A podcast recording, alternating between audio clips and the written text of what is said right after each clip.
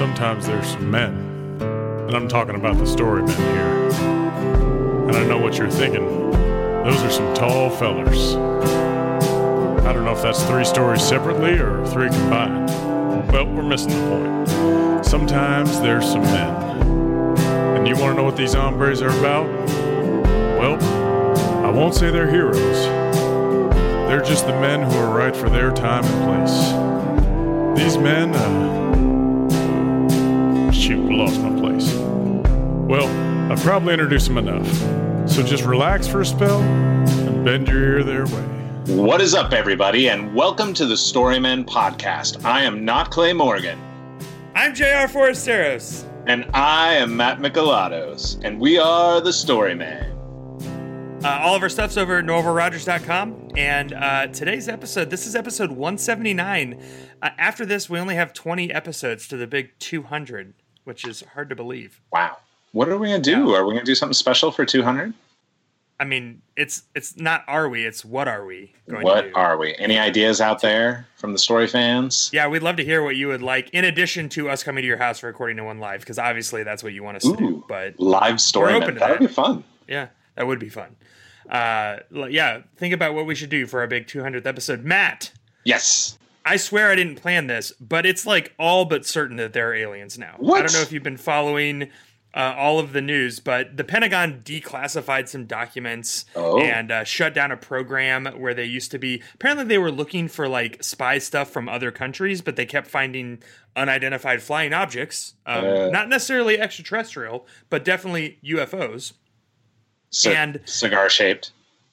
Uh, no, some of them, right? Okay. But right. uh, the man who ran the program, his name is Luis uh, Elizondo, and uh, he admitted that he bel now this is the guy who he he was the head of the Pentagon's program, the Pentagon. Yes. And Pentagon. he said, based on his time there, based on his time running the program, uh, he is certain. Uh, he he said we may not be alone.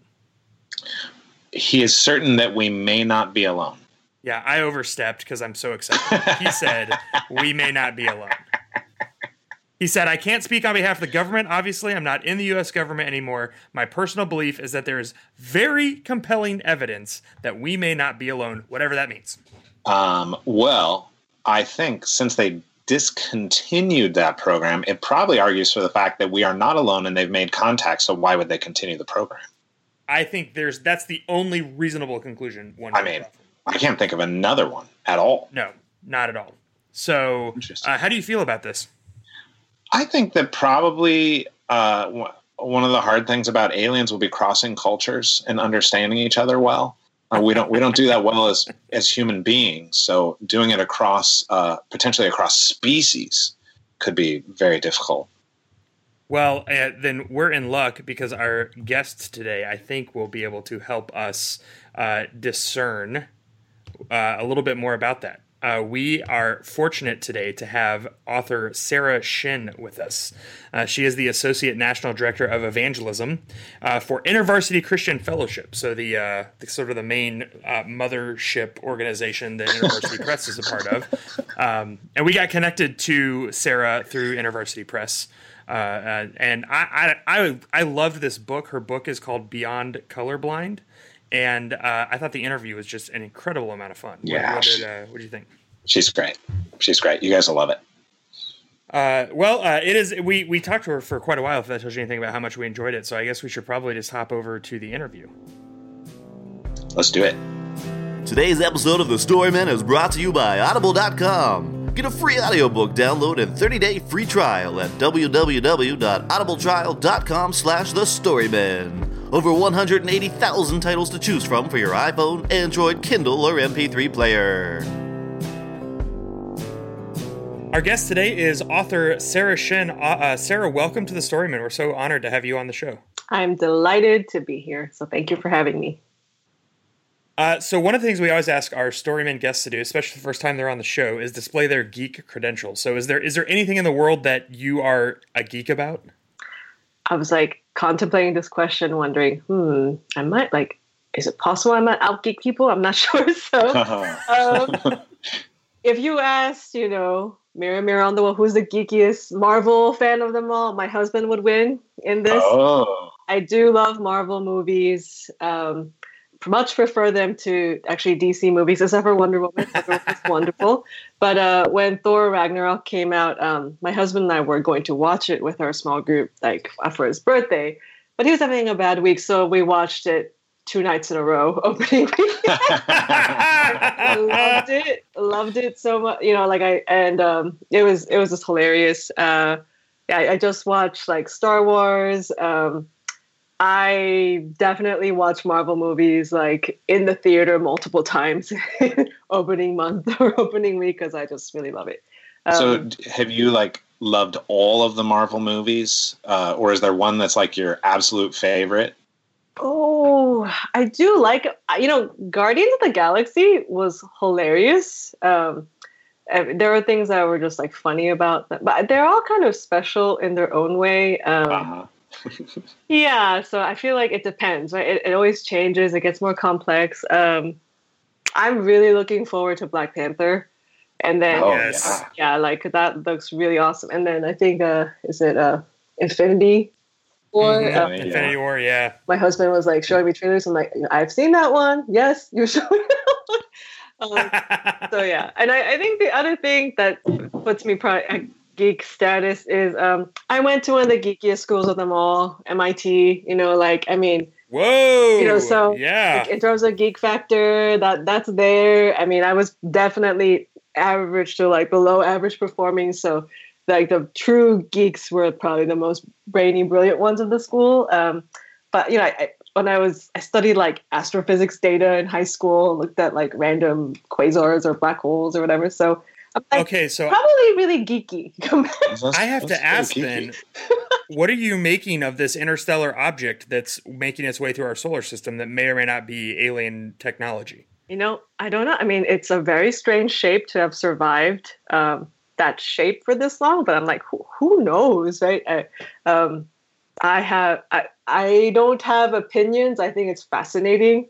Um, I think when they, I think someone was saying if it actually moves out of its natural trajectory and starts doing weird travel patterns, that's when you're like, okay, something else is going on. It's not just a an asteroid. So I'm just waiting to see what happens. What what is As what is the advantage of these cigar shaped spaceships? I I'm unclear. You know, Why being a cigar is good. I don't, They I just don't like know cigar. actually. I'm not. Hmm. because they have enough they have enough space in them to contain like machinery for propulsion and things like that but the shape of them is thin enough that it it significantly reduces the risk of being struck by interstellar dust and the interstellar. Oh. And there you have the greater geek in the subject. I was just setting JR I'm a, up. belie- I'm a true believer. I'm a true believer. True believer. I believe. I want to believe. Oh man. Sorry, we did not intend to get off on that tangent, but I can't help. You said you, you were an astrophysicist, so I had to No. I, I looked at satellite data when I was in It- high school. I was just trying to give you fun, random, completely random. I love it. I love it. No, that's great. Uh, so, uh, going in a completely different direction. Speaking Uh, of, so we're yeah, we're going to be talking today about the idea of uh, saying that we're colorblind and why that is uh, problematic and insufficient. So, uh, Sarah, you you you your whole book presupposes that our quest to be colorblind uh, is, if if not wrong, at at least uh, it doesn't go nearly far enough. So, uh, as a white person myself who has grown up in white evangelicalism, color blindness was often held up by anyone who even thought about talking about race, which didn't happen very often in the church that I was raised in, or in uh, at least the first church that I worked in the people who even did think about talking about race, colorblindness was elevated as like that was the thing that we aspired to be, and and we we sort of like boasted that we didn't see color. Yeah. Uh, so why why isn't that and why isn't that good enough? yeah, um, that's a great question. It's a it's a commonly asked question, And so I think when people um, prize colorblindness, what they're often trying to say with good intention is, um, hey, uh, back in the day, especially during segregation or slavery, all this stuff, uh, people thought that color was a reason to think of someone as less than, right? Color lines, uh, segregated toilets, water fountains, all that stuff. So, in an attempt to get a get rid of those lines, people were like, "Let's be blind, right? Let's not have, let's not treat people differently, unequally because of that they're not white or you know they're different races." Um, but there's a difference between um, treating people equally and treating people the same. So I think what colorblindness mm. attempts to do is say, "Hey, I'm going to treat someone with um, equal dignity." But the reality about about our experiences culturally and racially, especially in the U.S., is there's so much history that's been built up, and the way that affects people's educational opportunities, um, their job opportunities, their experiences at the workplace, especially for Black and Brown Americans and people of color. Um, that actually, then, if you say colorblind, that actually delegitimizes and invalidates someone's um, like just their ability and their safety in being able to share about things that are hard. And so when you're a friend to someone, right, you get know them. You know, I, I can say I'm from Jersey. I live in Boston. You know, um, uh, like you know, I can say like I'm the granddaughter of a Korean military general. Like there's all these things as you get to know me, you you get to understand who I am. But then if you can't actually explain those things, you it's almost like, hey, all these other things about this person, I'm gonna say it's important, but the the race or ethnicity stuff, let's like pretend like it doesn't exist, which actually not only invalidates the the the, the painful things that actually we need to talk about and support each other in, but actually also invalidates like the beauty that God's put in our stories. So it's kind of a double whammy, right? It says like uh, I'm colorblind, so I'm going to almost like pretend like your culture is not there and pretend like we're all the same when actually we eat different foods, we have different values, you know, um, we we have different understandings. What does it mean to honor our elders, right? Or what does it mean to show hospitality? And then also, it's like if if a racial incident happens, right, and I'm hurt or friends hurt, then someone that says, "Oh well, like the answer is to be colorblind," they're not a safe person to share uh, your your deepest like hurts and fears and prayer needs with. Um, I've often so like right out right out of the box, like if if someone says I'm colorblind, that's like an immediate red flag. I think it's to, to me it says good intentions. To someone that's exhausted in a conversation, that that might be a red flag. You know, because I for me, if I have trust the person, I'm like, hey, I know you mean well, but I think actually you might inadvertently be saying something else than what you mean. So uh, yeah, but I know a lot of people are like, I can't do it. I can't do it anymore. How can I share about things that are important to me with someone that says um, that my ethnic or racial background doesn't exist? So I think in this time and age, it is a red flag for a lot of people because we live in a divided country.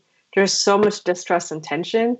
And people are trying to figure out, are you safe? Is this person safe? And if that's the first thing coming out of your mouth, and you're a Christian trying to reach out to non Christians, especially, yeah. then um, it can actually cause a lot of distrust. Sarah, one of the one of the things you talk about is how in uh, multi-ethnic communities can be really challenging, yeah. and I, I think a lot of our listeners actually interact in some sort of multi-ethnic community. And you say part of this is because we have different levels of ability, and you've kind of been suggesting that already, like that yeah. there could be different levels of relationship or understanding uh, within the communities we run in uh, but but that we can have different levels of ability or awareness when it comes to talking about race and culture. Like, can you mm-hmm. talk about that a little bit? Yeah. So you know, if you canvass your average kind of Black African American, um, a lot of times when they're growing up, they're going to hear a lot about both what's Black culture as well as what are Black racial experiences. Um, as we're hearing more about kind of um, altercations uh, with police where there's uh, unarmed um, uh, yeah, death of a black man or woman or child, um, depends on law enforcement. That you know, there's like kind of like there's this great, greater awareness of like, oh, a lot of times parents, black parents, have these conversations with their children when they're very young about um, racial profiling or how to act with police that are really different than what white or Asian parents um, talk about. And, and, so there's things about what does it mean that black culture is beautiful. So often in times, uh, counteracting a lot of the negative things that have been portrayed or, or said on the playground or by a racist neighbor. So actually, for a lot of Black folks, they grow up hearing a lot of these things: family dinner conversation, right? Uh, language and understanding. Um, so in terms of cultural and racial awareness, they're high in both. For someone that's Asian or Latino, based uh, depending on how long their family has been in the country, depending on their language ability, their closeness to like a community that talks about this stuff, they might have a very high cultural awareness, but might they might not necessarily have as much like language for racial things um, because that's not talked about at the family table as much. Although it d- depends which community. And then for white Americans, oftentimes like uh, they often don't realize that race is a thing. Although right right now that's different, right? Um, it's not talked about the family table, and then culture is often not really addressed unless you're like a second, third generation, like like Italian or, or maybe Irish American. And so you're basically having people that are like marathon swimmers with people that are just stepping into the kiddie pool. They have very different frames of reference and muscles, and they're supposed to swim together, right? And it, it's just utter chaos. Like I have a coworker, um, Julie, who when she was little, she was learning about like Martin Luther King, slavery, all this stuff. And so she was like sitting in the back seat. She's like five years old. She remembers asking her parents, like, "Hey, why did slavery happen?" or all this stuff. And all she was met with was silence. Right. And so she's white, right? And she basically the message she got in that was, "This is an uncomfortable topic.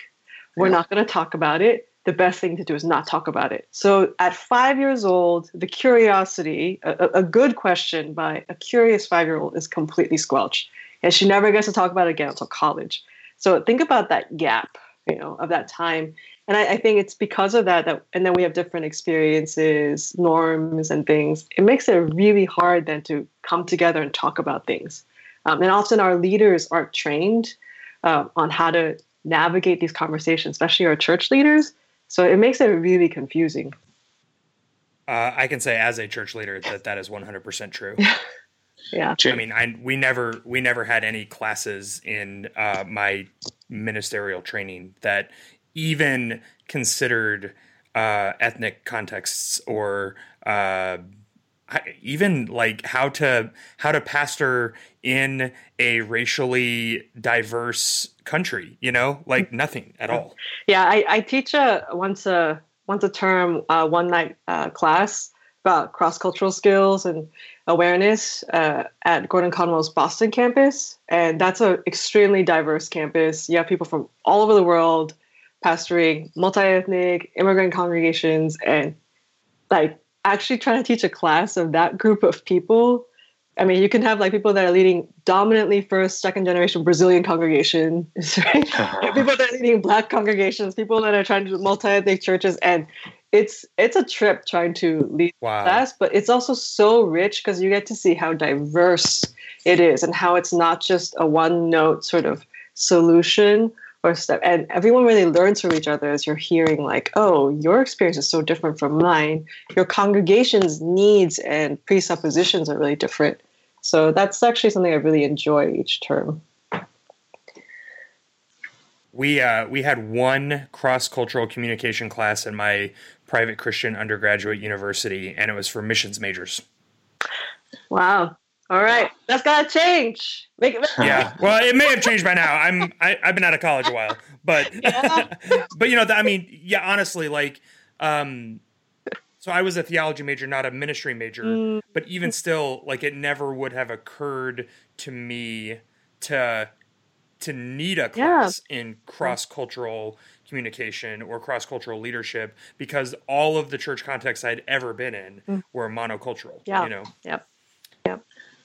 Yeah. So, so uh, Storymen listeners know one of the things we like to do is kind of take a deep dive into one chapter of the book, so you you get a taste of mm-hmm. uh, of exactly how rich the book is, because uh, we are obviously not going to have time to go through the whole thing. So uh, I thought, in light of this conversation, it would be really interesting to, to talk about chapter 6 mm-hmm. which is called "Trust Building with Ethnic Strangers." Mm-hmm. Um, and so it's interesting. A, a, couple of episodes ago, we interviewed Dr. Sandra Glahn about John 4, mm-hmm. and uh, we talked with her about that text through the lens of feminism. Yep. Uh, you use that text as a story of a cross cultural interaction. So why uh, why when you sat down to frame out this chapter did you choose John 4 uh, to to have that conversation? You know, John 4 is like such a wonderful and unique passage because it's like, is it about evangelism? Is it about discipleship? Is it about women and feminism? Is it about ethnicity? Yes, you know. Yeah, right. Um, but I do think uh, what's really helpful for me, and as I'm training others in understanding why John 4 has so much kind of ethnic history and cross cultural interaction significance, is we need to understand Jesus's context. You know, we're taught a lot about Samaritan and Jewish sort of enmity and strife, but how deep and severe that is, um, often we're not always told that. We might be like, oh, it's like the other side of the tracks. But in reality, like um, there's been strife between Jews and Samaritans for about 600 plus years. Uh, Josephus, Jesus's contemporary, writes about some Samaritans throwing some of the bones of the dead over the Jewish temple walls, which we all know is like a big no-no. And so the outcry is so great that the only way to quell the only way to quell the Jewish mob's rage is for the Roman army to kill their presiding officer. Right? So it, there's like so much anger and enmity and you know they would they would rather uh, go like avoid the entirety of that middle section of the country just to never interact right and then instead jesus goes straight into the middle of samaritan country in this well called this town called sychar and that's like that's so fascinating and then all the conversations like the samaritan woman just keeps bringing up you're a jew i'm a samaritan you know, she brings up the things that divides them, like our father, Joseph or Jacob or Joseph, you know. So she's bringing up stuff where she's like, this is what divides us. This is what divides us. And Jesus keeps interacting with her. And he doesn't he doesn't avoid the question. You know, he actually starts engaging in questions about, you know, um, like her questions about where to worship and all this stuff that actually those are the fundamental questions that often divide Jews and Samaritans. And in that, what's so fascinating is that he builds trust, right? Yes, he extends to her honor and dignity and kindness that even Samaritan men had not extended to her. But as a Jewish man, extending to her that kind of uh, honoring witness, something changes in her, and she gets to experience the Messiah, it, which who she has been anticipating as a Samaritan woman. So I think there's so much about when you can build trust with someone that's supposed to be an ethnic stranger or someone you don't interact with in a way that's powerful, you actually get a really wonderful opportunity to share the gospel and to build trust towards sharing the gospel. And that's what you see happen. What you do also see is that the disciples, they're like, what's happening? Why are we here? Why are you talking to her? Like, and you know, they don't get, they don't rejoice in it. They're just uncomfortable the whole time. Um, and so I think it's a really great look at like what does Jesus actually value? Who he didn't he didn't need to go to Samaria. He didn't need to interact with this woman, but he chooses to. And she ends up being a great evangelist. And part of the hope of the book is that it helps us as Christians figure out who are we not reaching that we could be reaching because we don't know how to extend hospitality towards them. Um, and for me, as someone that works in the evangelism department uh, of InterVarsity, my employer, you know, like I'm like, I'm really wanting to see the church or the capital C not define um, our evangelism and mission by what we look like, right? That that our skin and our ethnic or racial background is not the boundary of uh, how we live out Christ's teachings as a church. That we actually are able to cross them. I think we see Jesus doing that uh, long before the cross, you know, and you see the mm. disciples doing that long after resurrection and Pentecost. Sarah, can you can you talk a little bit about uh, so you, obviously building trust is really important, and you say it's an essential first step in these cross cultural relationships.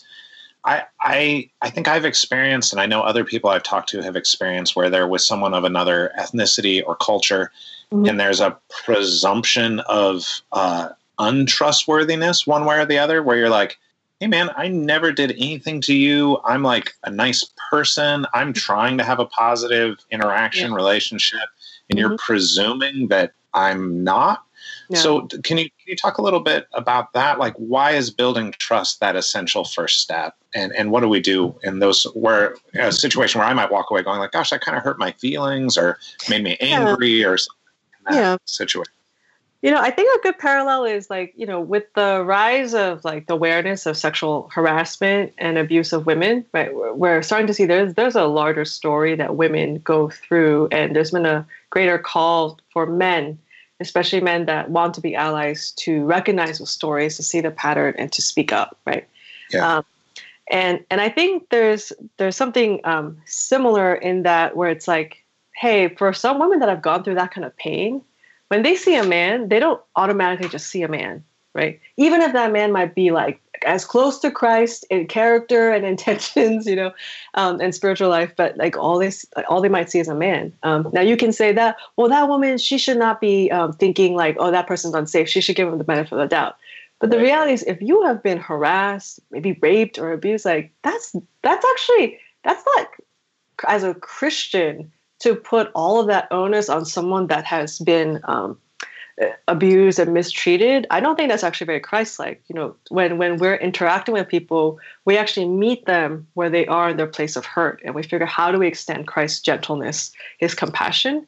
And i think we live in a world where you know like um, when you're a certain ethnic background or race you don't know when you're interacting with a new person whether you represent a friend you know whether you're a person like a stranger that never intersected with that with that person or maybe someone that represents a group of people that might have bullied someone right?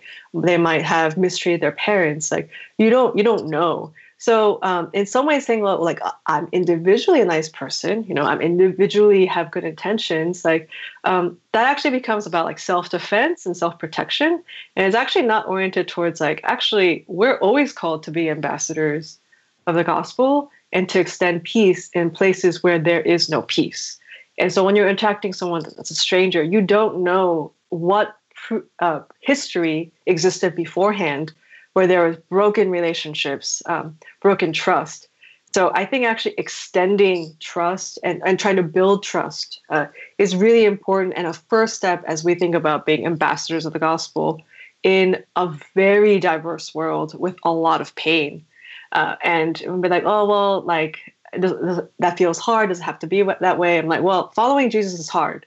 You know, like obeying, you know, obeying someone as like the risen Lord, and you know, like the whatever the person that dictates authority in your life. You know, and you know, you die and surrender to it, and you know, whatever you rise in your new self. That's hard. You know that this is a How small. dare you? I thought I was gonna like be really well off if I just did what Jesus said.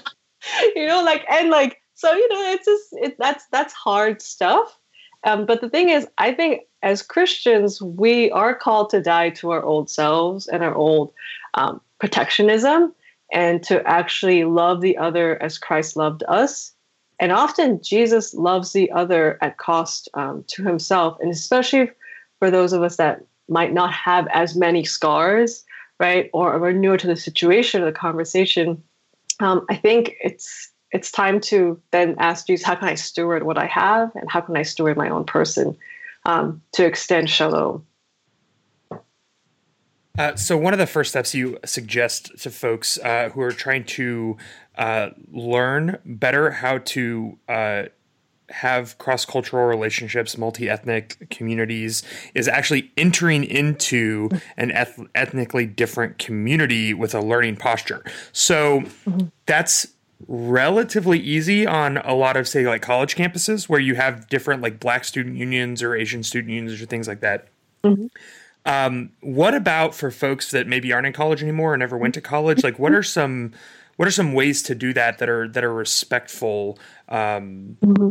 yeah yeah um, i think uh, this this question would have the answer would have been different like 30 years ago um, like pre-internet or whatnot but I think it's helpful to even be like look up um, some churches and congregations and ask um, what are places where the congregation might not be majority white. It might be a black church, right? It might be a Latino church, or uh, I don't know, a, a, Chinese church, or different things. And ask like, oh, what if I were to visit um, and just you know quietly attend and just observe at you know. Uh, and try to figure out like what are ways to be respectful and whatnot. You can probably like actually look up some things online. There's a lot of stuff you can learn about.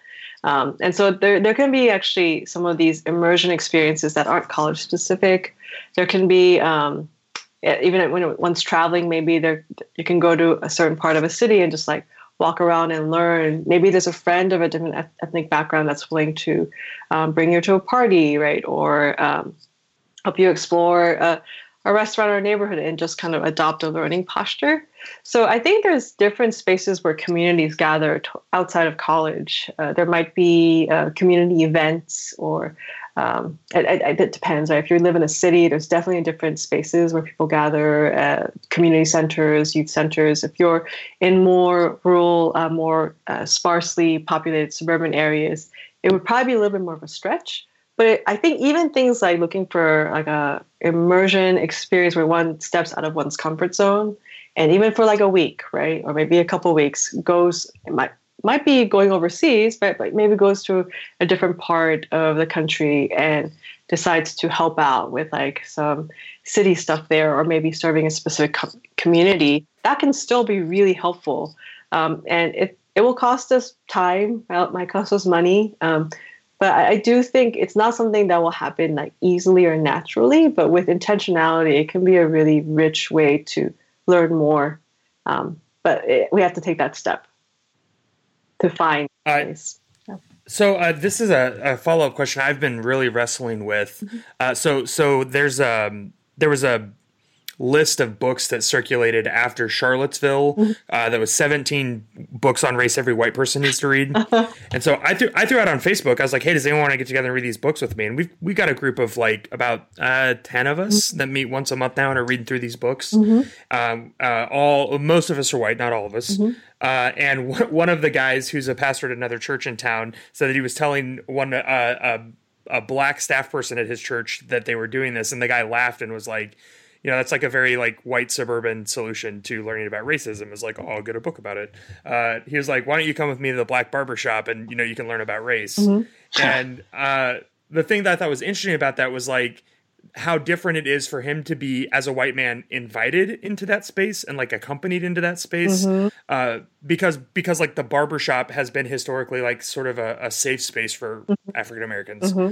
um, whereas it would be it would feel like real touristy i mm-hmm. think if mm-hmm. like we just decided we were gonna yeah go to a black barbershop one day to have like an ethnic experience yeah, yeah. um so I guess I guess my question is sort of like specifically for maybe for white people who occupy a position of cultural power and privilege. Mm-hmm. Uh, is it any different, like approaching these spaces, or are there any things that that are maybe things to watch out for? Does that make sense? Yeah, yeah. I think the thing about your friend's story that's key is your friend was invited by a black friend into into a black space, and so the invitation was given and I think that's really key because then you're not just showing up as a stranger, right? Someone else has brought you, someone else is almost going to walk with you or debrief with you and is willing to have you come. Um, I think, especially for uh, white Christians and places of leadership or power, um, I remember hearing many years ago uh, Dr. Soong-Chan Rah, he challenged especially white congregants, but every, everyone in, in the congregation to uh, find mentors that don't look like them um, it's especially for people that have been in spaces where almost all their spiritual kind of academic mentors of some sort have been white. Um, I think actually saying, Lord, I'm going to pray and ask that you give me friends and um, mentors and people that uh, I can connect with that can help me navigate and almost be a guide through that space. I think often we don't pray that, right? We just try to do it on our own. But I think God's like, yes, yes, I want to give that to you. Let, let me orchestrate that. So I would actually say like pray towards that. Also for people that are pastors, if you are if you are a pastor, even if you're white, you know, and you step into a black church and and become know that you're a pastor, people are going to treat you differently. So you know, in terms of they're going to try to respect you, you know, um, e- even amidst a, a, lot of the stuff that's happening in the country. So I would even say like you know, reaching out intentionally, like a white pastor to a past a black pastor of a, of a black church or of, of an Asian pastor at an Asian church or different things like that, and figuring out how what are some key connections can be made. And a lot of times um, it might just be putting oneself in that posture of humility and saying, hey, um, I would love as, someone that's a spiritual leader in my congregation to uh, to learn right from from peers, from mentors. Uh, would you be willing to meet up with me like once a month um, and uh, just to break bread together, right? Um, to get to know it, to pray for each other as we lead. I think some of those micro relationships are actually really important as we think about how do we help congregations and Christian communities actually start to turn because then you start to have these beautiful, authentic stories of learning and transformation that you can actually start to share. It's no, it connects the head um, to the heart. And I would like to say, um, especially for white folk, like the cerebral acquisition of knowledge is actually very helpful and important. Like I, I get that, you know, your friend, uh, the friend was saying, "Oh, that's a white way of doing things," was a black way. Um, but I think a lot of times for for white folk, like actually being like understanding the statistics, understanding some of the cerebral stuff is important. What's but what's also important is not settling there and then connecting the head knowledge to relationships, to heart knowledge, and actually sticking it through. So I've often training white colleagues and students and saying like, hey, read this thing, read a book, read this article, right, and then talk to people like start to connect your head to your heart. It's not bad to gain head knowledge but if it's only head knowledge we're not being the holistic beings that god created us to be. Um, so that's what i was i don't That's know if i fully answered your question I- oh, that's great. I think that's really common actually in majority culture is this idea, or U.S. majority culture, this idea that uh, knowledge is experience. Mhm. That uh, and, and to never move. Be, it's kind of a blind spot to think like, well, I've I've read everything there is to know about parachuting or skydiving, and so people are like, "Have you ever been skydiving?" Like, well, basically, I've never jumped out of a plane or anything, but I mean, yes. No that's a pretty much great get it. analogy. That's a great analogy. And you know um, i think because as a western society we are the product of the enlightenment right? And often what uh, head knowledge is equated to actual experience or real knowledge. But um, the the hebrews israelites were not they they didn't separate head like mind body and spirit right? They were earthy holistic people. Um, and you know to know god did not mean to cerebrally know god. To know god meant to trust obey god right? To to know him so much that it leads to actual action. And i think a lot of times our challenge when we're uh, teaching and you know discipling people in america doesn't matter actually what your ethnic background is because the american kind of western framework is there is like how do we go from you learn something in your brain to you're doing something with your heart hands and feet. And and that actually is more and more i'm like are we willing to pay the cost of discipleship? You know because you can you can sit in a corner and read something all day. It doesn't cost you anything other than maybe a little bit of time. But real relationship and crossing boundaries and trust build it takes it costs us humility. It costs us making mistakes. It costs us being willing to learn from and receive correction. Um, but that's actually that's where the, the transformation and the fruit happens. And a lot of us don't even enter in because we're too afraid. We're afraid we're going to do something wrong. We're afraid we're going to get corrected. But actually the goal was never to like kind of self-isolate and you know avoid. That it's actually like part of discipleship is being trained and um, you know like sanctified by jesus and that you're making mistakes and you're learning and you're growing. And we need to figure out how do we how do we do that? Uh, what does it mean for people to find um, the right mentors and spiritual guides right? Of, of um, i know for me as an asian american woman i've learned a lot from a number of black mentors that have been willing to walk with me and have extended hospitality um, to me and that's been a gift. Not everyone has capacity to do that to someone that's outside their ethnic community but those that are like th- we should we should be following those people. You know we should be saying please uh, if you have space and time and capacity please um, teach me. And if we're able to learn from each other then we can pass on that learning. Uh, we are almost out of time, but I wondered if you would. So, uh, one of my favorite, and by favorite I mean I mean part where I cringed the most part of this chapter was where you were talking about how to extend hospitality to uh, persons who are not the same ethnicity as you who come into your community. So, like we're predominantly my church is is uh, I would say more ethnically diverse than a lot of churches uh, where I am. Yeah but uh, we're predominantly white. We're certainly culturally white. Uh, so I, you know, I was thinking about that, and you have this like whole amazing list of like things not to say. um, so I wonder if you could just like briefly uh, kind of run through a couple of like guidelines for how to how to extend hospitality when you're in the ethnic mi- uh, majority. Yeah, so I think um, this might feel very simple, but it's like don't make assumptions, right? Um, don't ask questions that assume. So you know, I, I'm Korean, Korean American. Uh, I grew up hearing like, "Are you Chinese, Japanese, uh, Thai?" Like, how, I mean, I mean the whole list. Where are you from? You know exactly, and then also where are you from, right? Which was telling me like, oh, you're based. Even though someone was trying to ask me what's your ethnic heritage, but what I heard in that was, I don't perceive you as from here, from America. You're an other. So that, especially when that's the first. I mean, New Jersey is Uh, yeah. armpit of America. You know, like, that's a whole. Don't hate. You know, I love my Jersey. so, you know, but but I think the thing is sometimes we're trying to ask what's your ethnic background, but we ask something like, uh, "Are you this this list of things?" And the person says no, and basically like, "Hey, you don't know what Korean is," or or you ask like, "Where are you really from?" And basically you say you're not from this country. Automatically, basically, probably this get to know you question that you thought was harmless completely just says like uh this might not be the safest space for me you know to to come in. Like if this is the baseline question i what i usually um, encourage instead is asking like what's your ethnic background or what's your ethnic heritage? Probably don't want to start off just with that question. You want to ask like oh you know like where's home for you? That you, they can say new jersey right? Or maybe maybe it's canada. I don't know you know?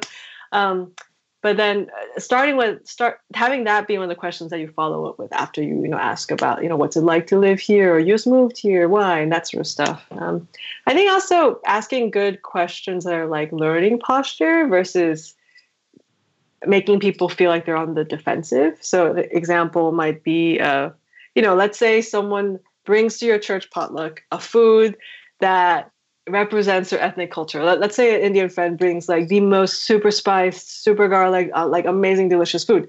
Now, not everyone is used to that, right? So, someone that uh, is more used to like meat and potatoes, salt and pepper, they might be like, "Wow, like why is it like that?" You know, and ew, or, you know, there there might be all sorts of things. So, for that person, their you know their experience of home cooked food, that's what's normal, right? And so there's a difference between this is what growing up for me was and that's normal versus like my normal should be everyone else's normal. So when someone that's like new to a community might bring something to the potluck that represents their culture to try to share and someone says what is that? or why do you do that? like you know so the why questions or the ill you know sort of statements that automatically kind of says like that's not welcome here. Even if that person didn't mean that and they're kind of making a, a statement.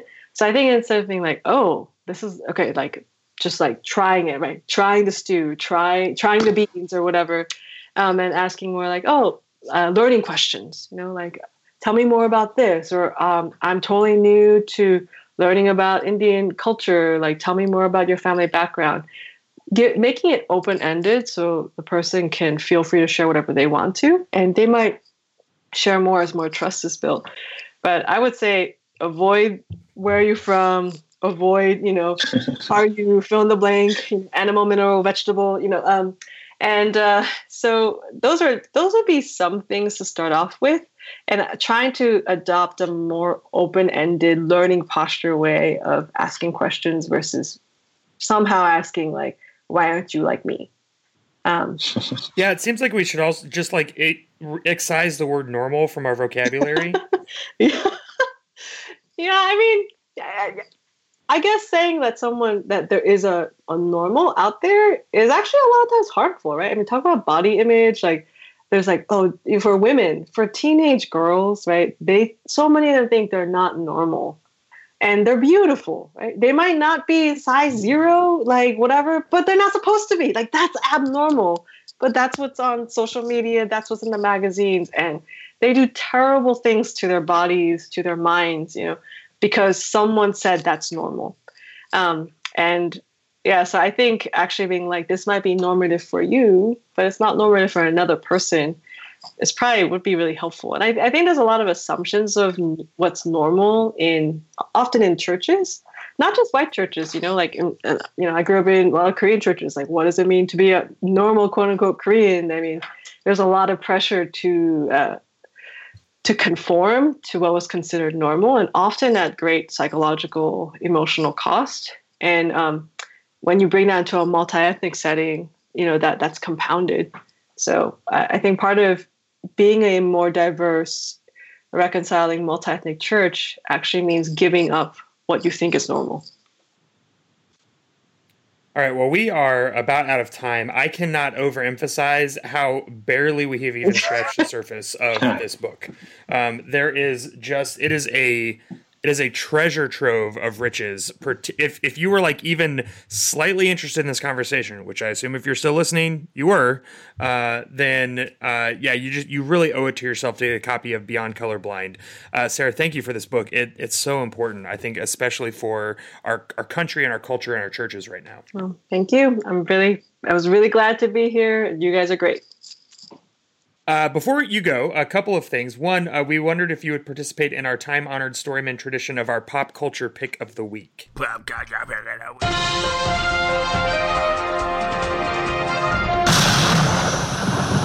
So tell me more about this. yes. So we just choose a thing a book, a movie, a TV show, a podcast, a hobby, like anything that we've been into. It can be something new, something old. Our third co host, Clay, who was uh, traveling for the holidays and so is not able to be here, is a big classic movie guy. So half the time he's naming stuff that we've never even heard of before that came out like in the 40s. So wow. it can literally just be anything that you're into that you would recommend uh, if someone's got some extra time they might check out. Um, I mean, I just saw The Last Jedi. It's pretty good, but I'm very curious to know, you know, if someone someone likes The Force Awakens better than The Last Jedi or vice versa. And uh, there's a lot of stuff that happens in the movie, so not to give away any spoilers. but uh, uh, no I saw it and I loved it. Yeah. Matt saw it and he uh, felt like it crushed his dreams. Oh, I know. No, I never said it crushed my dreams. I just said it's the worst. That makes me more of a classic Star Wars fan. I was like, yeah, a friend posted. He was like, you know, he's like, I did not enjoy the Last Jedi as much but I realized there's a new generation of Star Wars fans, and for them, this is their this is their like Star Wars whatever. Like for that's me, right. mine is the old school, and that that's going to live forever. He's like, but I will allow the new generation to have their their generation of Star Wars. I'm like, oh, that's very yeah. emotionally generous of you. I just feel like the next generation already has their Star Wars. It's called Harry Potter. So hands off my Star Wars. that that's uh, such a grumpy old man. I know. We actually did an extra on this with full of spoilers, which there'll be none on this. but one of the our friend Eli was on the show with us, and I was saying something. He's like, "How old are you?" I mean, yes, I'm cranky. Okay, leave me alone. Now, the thing I did really like as a woman was the Last Jedi is like full of like kind of strong women, women power, sort of, you know. Yeah, totally. Yeah, and I, that feels timely, right, in this current sort of day and age. But yeah, I, I could totally see how I'm like, ooh, they made a lot of gutsy moves, and if you're if you're a diehard Star Wars fan from from the beginning, you know, um, that's it's gonna it might be a hard movie to like based on some of the decisions they made. But I still enjoyed it. Uh, well, my pick this week is uh, Jean Claude Van Johnson, which is a TV show that is streaming on Amazon Prime right now.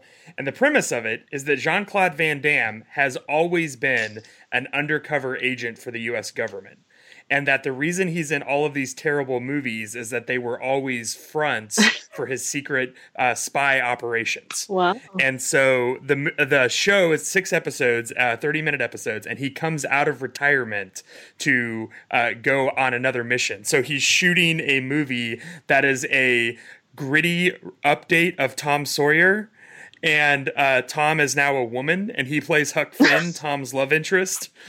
And uh, in the meantime, he's of course trying to uh, stop a supervillain from taking over the world. It is hysterical. Like if you loved 80s action movies, it's spoofing them. I saw a comics writer that I follow on Twitter say that uh, it was everything she wanted the Expendables franchise to be.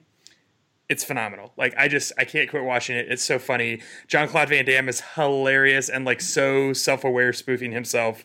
It's fantastic. Just amazing. It's awesome. Wow. Um, mine is Jade City by Fonda Lee. J- uh, Fonda Lee is a science fiction and fantasy author. This is her first book for adults. She's mostly done young adult stuff. Uh, but basically, imagine all of your favorite martial arts movies from China, mm-hmm. and and your favorite Hong Kong gangster movies, and your favorite American gangster movies, and then shove them all together in a modern fantasy city and that's basically what this book is. It's a it's a crime gangster thing with martial arts set in a second world fantasy, and it's spectacular. It's so fun. Uh, I read it over the course of two days, and I was I was really upset when anyone was interrupting me. It's just a yeah, it's the first in the trilogy. Uh, really interesting kind of magic. Uh, it has some political thing, all, all the best stuff from your from your kind of mafioso or uh, you know triad kind of movies are in there, as well as just some really fun martial arts. And and Fonda is a, a black belt, so the fight scenes are really well, they feel authentic. Other than the fact that they can do amazing, incredible kind of movie martial arts stuff.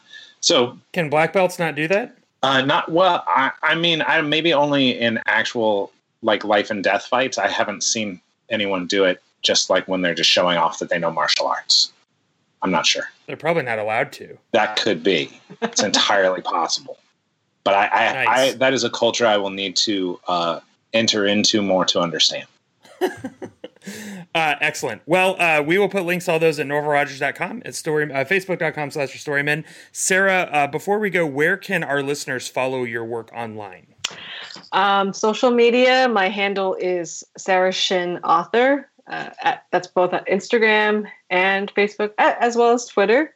And you can also learn more about the book um, and get more resources on the website beyondcolorblind.com. And I didn't tell you we were going to ask you this, so we can just cut it off if you don't have an answer. But are, do you have another project in the works? no, I do not. I, I, was, I was asked that by someone else. I was like, what? What's wrong with you? I just finished the book. do you know what it took to write that book?